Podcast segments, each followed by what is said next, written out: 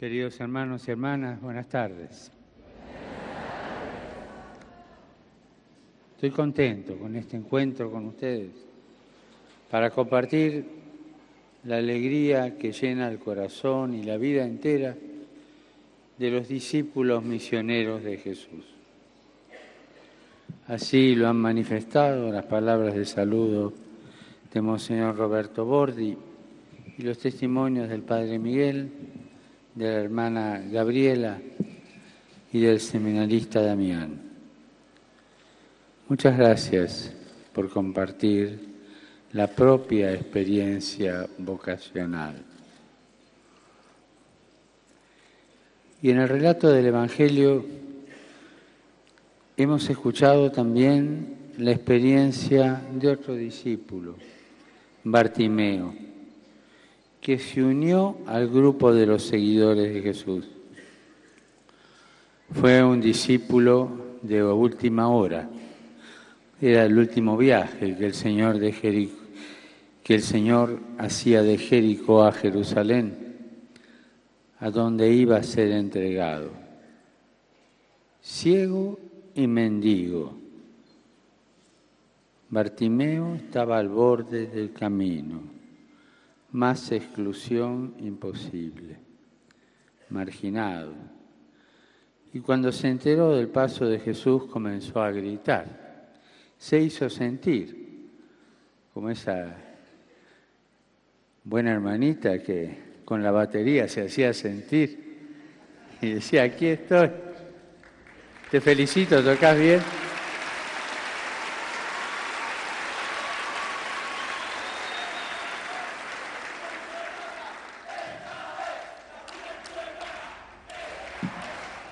En torno a Jesús iban los apóstoles, los discípulos, las mujeres que lo seguían habitualmente, con quienes recorrió durante su vida los caminos de Palestina para anunciar el reino de Dios, y una gran muchedumbre. Si traducimos esto, forzando el lenguaje, en torno a Jesús, iban los obispos, los curas, las monjas, los seminaristas, los laicos comprometidos, todos los que lo seguían, escuchando a Jesús, y el pueblo fiel de Dios. Dos realidades aparecen con fuerza, se nos imponen. Por un lado, el grito, el grito del mendigo. Y por otro, las distintas reacciones de los discípulos. Pensemos las distintas reacciones de los obispos, los curas, las monjas, los seminaristas, a los gritos que vamos sintiendo o no sintiendo. Parece como que el evangelista nos quisiera mostrar cuál es el tipo de eco que encuentra el grito de Bartimeo en la vida de la gente, en la vida de los seguidores de Jesús. ¿Cómo reaccionan frente al dolor de aquel que está al borde del camino, que nadie le hace caso? Nomás le dan una limosna. De aquel que está sentado sobre su dolor, que no entra en ese círculo que está siguiendo al Señor.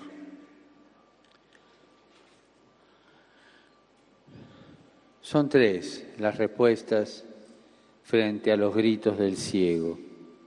Y hoy también. Estas tres respuestas tienen actualidad.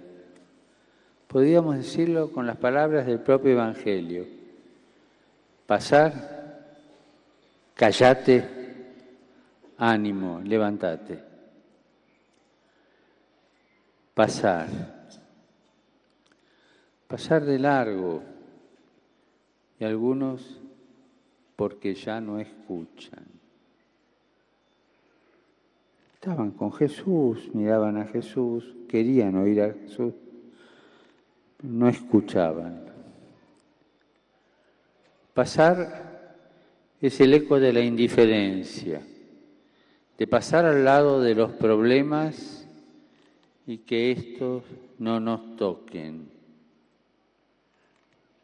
No es mi problema.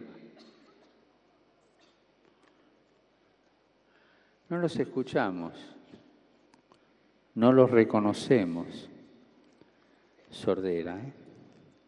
Es la tentación de naturalizar el dolor, de acostumbrarse a la injusticia. Y sí, hay gente así. Yo estoy acá con Dios, con mi vida consagrada, elegido por Jesús para el ministerio. Y bueno, sí, es natural que, que haya enfermos, que haya pobres, que haya gente que sufre. Entonces ya es tan natural que no me llama la atención un grito, un pedido de auxilio. Acostumbrarse. Y nos decimos, es normal, siempre fue así. Mientras a mí no me toque, pero eso entre paréntesis. Es el eco que nace en un corazón blindado, en un corazón cerrado, que ha perdido la capacidad de asombro y por lo tanto la posibilidad de cambio. ¿Cuántos seguidores de Jesús corremos este peligro de perder nuestra capacidad de asombro, incluso con el Señor? Ese estupor del primer encuentro como que se va degradando. Y eso le puede pasar a cualquiera, le pasó al primer Papa. ¿A dónde vamos a ir, Señor, si tú tienes palabra de vida eterna? Y después lo traiciona, lo niega. El estupor se le degradó. Es todo un proceso de acostumbramiento. Corazón blindado. Se trata de un corazón que se ha acostumbrado a pasar sin dejarse tocar. Una existencia que pasando de aquí para allá no logra enraizarse en la vida de su pueblo simplemente porque está en esa élite que sigue al Señor. Podríamos también llamarlo, es la espiritualidad del zapping. Pasa y pasa, pasa y pasa, pero nada queda. Son quienes van atrás de la última novedad, del último bestseller, pero no logran tener contacto, no logran relacionarse, no logran involucrarse, incluso con el Señor al que están siguiendo, porque la sordera avanza, ¿eh? Ustedes me podrán decir, pero esa gente estaba siguiendo al Maestro, estaba atento a las palabras del Maestro, lo estaban escuchando a Él. Creo que eso es lo más desafiante de la espiritualidad cristiana, como el evangelista Juan lo recuerda. ¿Cómo puede amar a Dios a quien no ve? El que no ama a su hermano a quien ve. Ellos creían que escuchaban al Maestro, pero también traducían, y las palabras del Maestro pasaban por el alambique de su corazón blindado. Dividir esta unidad entre escuchar a Dios y escuchar al hermano es una de las grandes tentaciones que nos acompañan a lo largo de todo el camino de los que seguimos a Jesús. Y tenemos que ser conscientes de esto. De la misma forma que escuchamos a nuestro Padre, es como escuchamos al pueblo fiel de Dios. Si no lo hacemos con los mismos oídos, con la misma capacidad de escuchar, con el mismo corazón, algo se quebró. Pasar sin escuchar el dolor de nuestra gente, sin enraizarnos en sus vidas, en su tierra, es como escuchar la palabra de Dios sin dejar que eche raíces en nuestro interior y sea fecunda.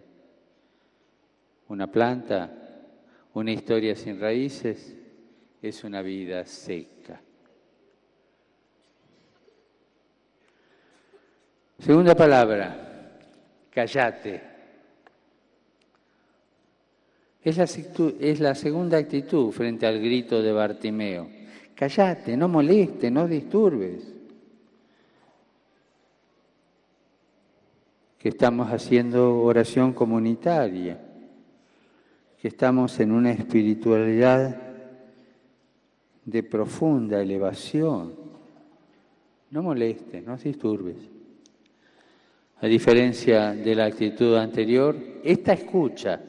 Esta reconoce, toma contacto con el grito del otro, sabe que está y reacciona de una forma muy simple, reprendiendo. Son los obispos, los curas, los monjas, los papas, del dedo así. En Argentina, en Argentina decimos de las maestras del dedo así, esta es como las maestras del tiempo de Irigoyen, que estudiaban la disciplina muy dura.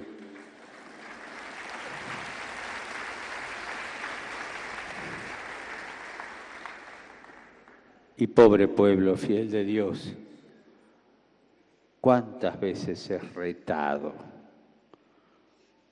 por el mal humor o por la situación personal de un seguidor o una seguidora de Jesús. Es la actitud de quienes frente al pueblo de Dios lo están continuamente reprendiendo, rezongando, mandándolo callar. Dale una caricia, por favor. Escuchalo. Decirle que Jesús lo quiere. O eso no se puede hacer. Señora, saque al chico de la iglesia que está llorando y yo estoy predicando.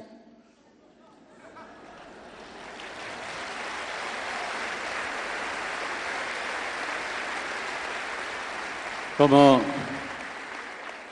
si el llanto de un chico no fuera una sublime predicación.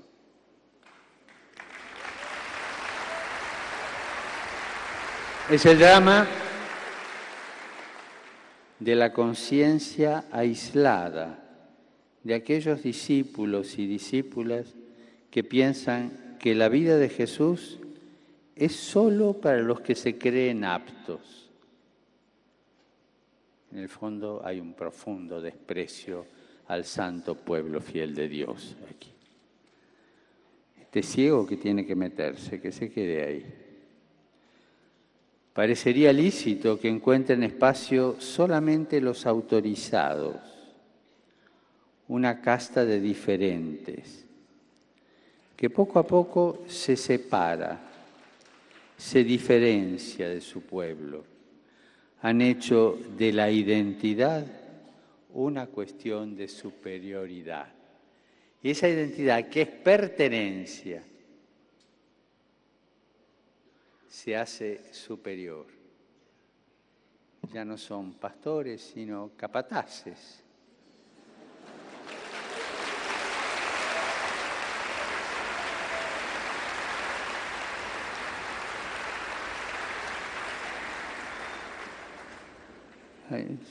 Yo llegué hasta acá, ponete en tu sitio. Escuchan, pero no oyen. Ven, pero no miran. Me permito una anécdota que viví hace como año setenta y cinco, en tu diócesis, en tu arquidiócesis. Yo Yo le había hecho una promesa al Señor del Milagro de ir todos los años a Salta en peregrinación para el Milagro si mandaba cuarenta novicios. Mandó cuarenta y uno.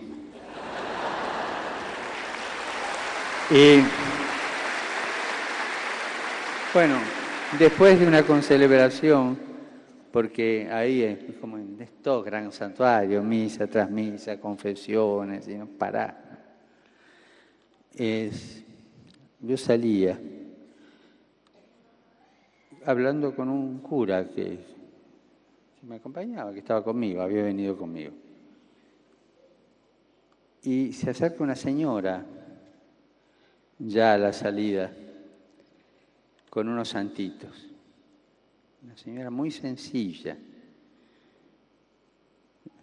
No sé, sería de Salta o habrá venido de no sé dónde, que a veces tardan días en llegar a, a la capital para la fiesta del Milagro. Padre, ¿me lo bendice?, le dice al cura que me acompañaba. Señora, ¿usted estuvo en misa? Sí, padrecito. Bueno, ahí la bendición de Dios, la presencia de Dios bendice todo, todo lo hace. Sí, padrecito, sí, padrecito. Y después la bendición final bendice todo. Sí, padrecito, sí, padrecito. En ese momento sale otro cura, amigo de este, pero que no se habían visto. Entonces, oh, vos acá, se da vuelta. Y la señora, que no sé cómo se llamaba, digamos, la señora, sí, padrecito, me mira y me dice, padre, ¿me lo bendice usted? Los que siempre le ponen barreras al pueblo de Dios, lo separan, escuchan, pero no oyen, le echan un sermón, ven, pero no miran. La necesidad de diferenciarse les ha bloqueado el corazón. La necesidad, consciente o inconsciente, de decirse, yo no soy como él, no soy como ellos, los ha apartado no solo del grito de su gente, ni de su llanto, sino especialmente de los motivos de la alegría. Reír con los que ríen, llorar con los que lloran. He ahí parte del misterio del corazón sacerdotal y del corazón consagrado.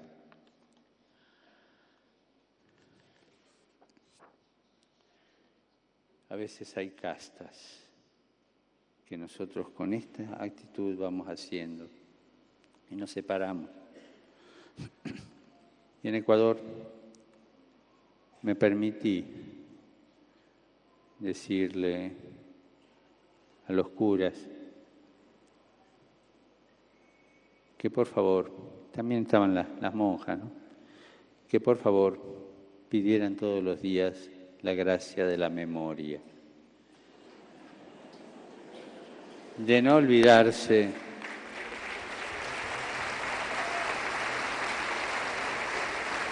de no olvidarse ¿de dónde te sacaron? Te sacaron de detrás del rebaño. No te olvides nunca. No te la creas. No niegues tus raíces. No niegues esa cultura que aprendiste de tu gente. Porque ahora tenés una cultura más sofisticada, más importante. Hay sacerdotes que les da vergüenza hablar su lengua originaria. Y entonces se olvidan de su quichua, de su aymara, de su guaraní, ¿por qué no? No, ahora hablo hablò infino.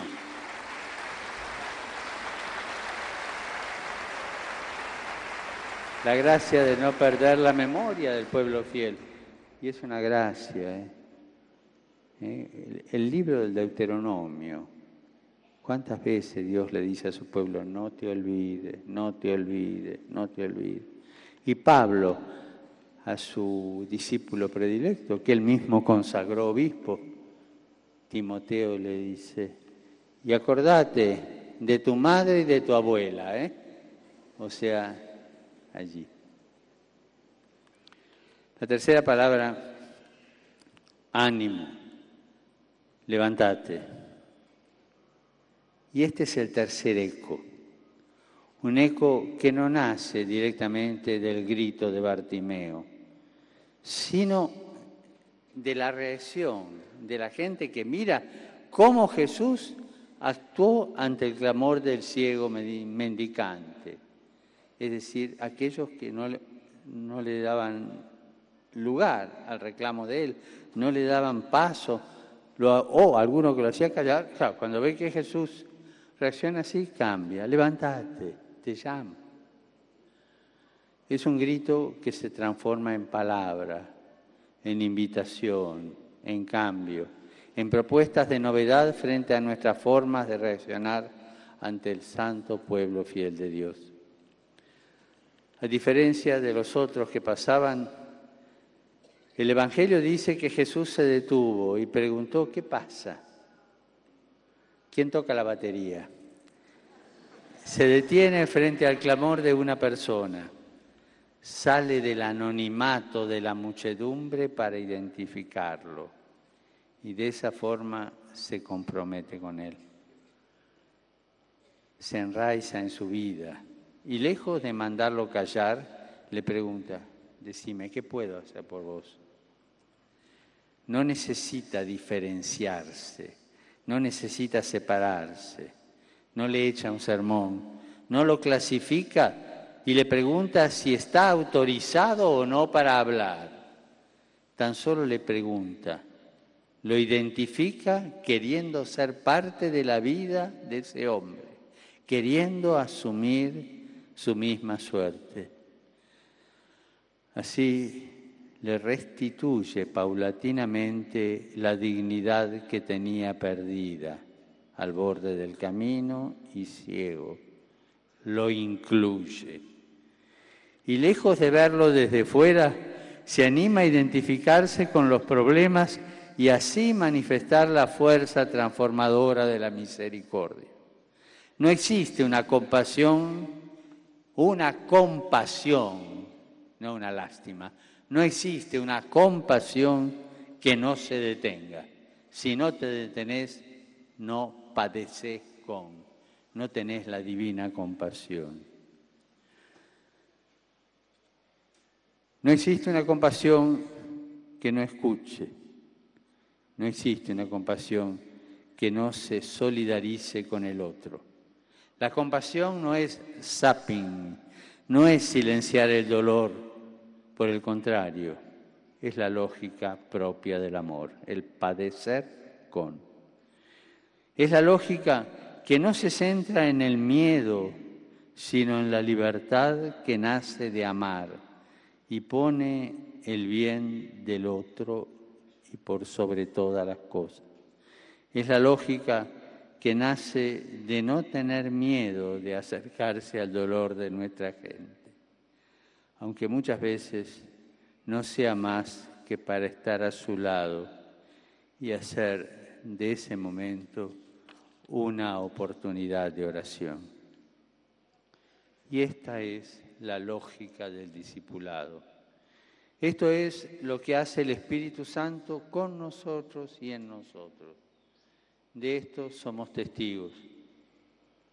Un día Jesús nos vio al borde del camino, sentados sobre nuestros dolores, sobre nuestras miserias, sobre nuestras indiferencias. Cada uno conoce su historia antigua. No acalló nuestros gritos, por el contrario, se detuvo, se acercó y nos preguntó qué podía hacer por nosotros. y gracias a tantos testigos que nos dijeron, ánimo, levántate, paulatinamente fuimos tocando ese amor misericordioso, ese amor transformador que nos permitió ver la luz. No somos testigos de una ideología, no somos testigos de una receta o de una manera de hacer teología. No, no somos testigos de eso. Somos testigos del amor sanador y misericordioso de Jesús. Somos testigos de su actuar en la vida de nuestras comunidades. Y esta es la pedagogía del Maestro. Esta es la pedagogía de Dios con su pueblo. Pasar de la indiferencia, del zapping, al ánimo, levántate, el Maestro te llama. No porque seamos especiales, no porque seamos mejores, no porque seamos los funcionarios de Dios, sino tan solo porque somos testigos agradecidos de la misericordia que nos transforma. Y cuando se vive así, hay gozo y alegría. Y podemos adherirnos al testimonio de la hermana que en su vida hizo suyo el consejo de San Agustín. Canta y camina. Esa alegría que viene del testigo de la misericordia que transforma. No estamos solos en este camino. Nos ayudamos con el ejemplo y la oración los unos a los otros. Tenemos a nuestro alrededor una nube de testigos. Recordemos a la Beata Nazaria Ignacia de Santa Teresa de Jesús.